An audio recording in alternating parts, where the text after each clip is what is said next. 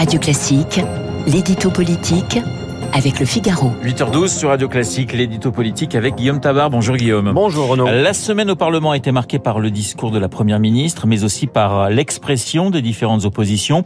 Comment celles-ci se sont en fait euh, fait remarquer? Eh bien, sans surprise, de manière très différente. Trois oppositions, trois styles, euh, chacune jouant quelque chose de différent. La plus spectaculaire, bien sûr, euh, parce que la plus outrancière, c'est l'attitude de la gauche. Je dis de la gauche, c'est pas uniquement des insoumis, car on voit comment la tonalité mélanchoniste s'est imposée et a déteint sur l'ensemble de ce côté de l'hémicycle. C'est déjà la guérilla permanente. Euh, pendant le discours de politique générale d'Elisabeth Borne, euh, c'était eux et eux seuls qui l'interrompaient ou qui l'invectivaient.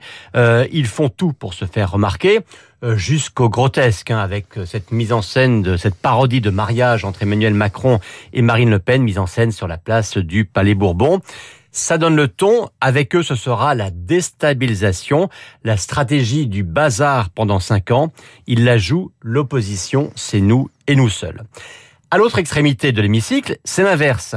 Les élus du Rassemblement national euh, sont sages comme des images, euh, courtois dans le ton et disposés à travailler euh, avec le maximum de respect et des personnes et des institutions on l'a compris, il joue la normalisation maximale, la respectabilité totale, afin de détacher l'étiquette de formation non républicaine que certains veulent encore leur mettre sur le dos. On va et revenir. Puis, et puis juste pour terminer entre les deux, euh, il y a LR, euh, tempéré par nature euh, et habitué de longue date au rouage du Parlement.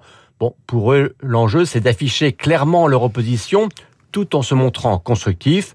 Ce ne sont pas eux qui font le plus de bruit, mais ceux qui seront le plus utiles pour trouver ces fameuses majorités de projets dont rêve Elisabeth Borne. On va revenir aux, aux insoumis. Que recherchent-ils Jouent-ils sciemment la, la, politique du pire, Guillaume? Écoutez, pour comprendre, il faut rappeler que les mélanchonistes ont pour la plupart été formés à l'école trotskiste.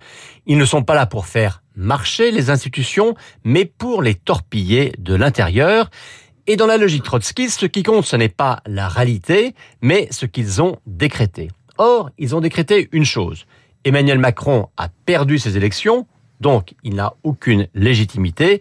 La gauche, elle, aurait gagné ses élections, donc tout ce qu'elle dirait et ferait serait légitime. Alors bien sûr, personne ne dit que le chef de l'État est le grand gagnant de ces législatives. Ne pas avoir de majorité absolue est un gros, un très gros handicap, mais n'inversons pas non plus la réalité des choses. Ils n'ont pas de majorité absolue, mais ils ont quand même une majorité relative. C'est eux, et pas la gauche, qui forment le plus gros bloc des députés. C'est le groupe Renaissance et pas le groupe LFI qui est, et de loin, le premier groupe à l'Assemblée nationale. C'est donc malgré tout autour d'eux euh, que vont pouvoir se constituer des compromis. Or, la gauche fait comme si les macronistes n'avaient aucun pouvoir et que eux avaient tous les droits. Et comme il la scène en boucle, eh bien cette petite musique finit par s'installer. C'est ni plus ni moins qu'un déni de démocratie. Guillaume, question. Éric Coquerel va-t-il tenir à la tête de la commission des finances? Écoutez, il y a deux sujets différents. Il y a le sujet politique qui est l'élection d'Éric Coquerel, hein, un des plus durs de LFI à la tête de la commission des finances. Euh, cette élection qui, qui recèle nombreux, nombreux inquiétudes et menaces, et on peut s'étonner que les autres oppositions, mais aussi la majorité, hein, qui n'a pas voulu prendre part au vote, euh, n'ait pas tout fait pour empêcher cette situation. Bon, l'autre sujet, on le sait, c'est la polémique entretenue par des accusations d'agression sexuelle contre lui. Alors, il faut le rappeler, hein, une rumeur n'est pas une preuve et un témoignage n'est pas une condamnation. Donc, Éric Coquerel a droit, comme tout le monde, au respect de la présomption d'innocence.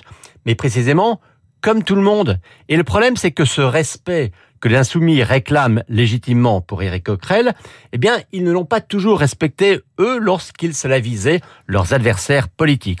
Puis maintenant, on a euh, l'affaire, le traitement de l'affaire Coquerel contre le traitement de l'affaire Bouaf. Euh, c'est entre les insoumis eux-mêmes que l'on assiste à des règlements de compte. Et finalement, ce qui se passe est révélateur d'une opacité, je dirais même d'une forme de sectarisme interne et qui en dit long sur l'ensemble de leur méthode. L'édito politique signé Guillaume Tabar.